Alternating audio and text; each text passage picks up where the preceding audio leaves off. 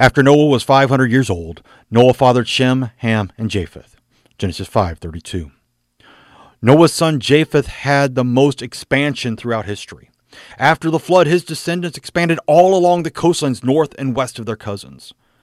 Japheth's children would continue to spread out as far as they could find room.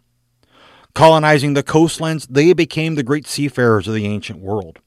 When the prophets speak of the coastlands and the islands of the sea, they are speaking about Japheth's descendants. Although Japheth does not have the lineage that gives us Jesus, his descendants remind us that Jesus didn't come just for the Jews or just for Shem's descendants. He came to save everyone, regardless of their ancestry. Throughout history, the church has expanded to include Jew and Gentile alike, just as Japheth's descendants expanded throughout the world.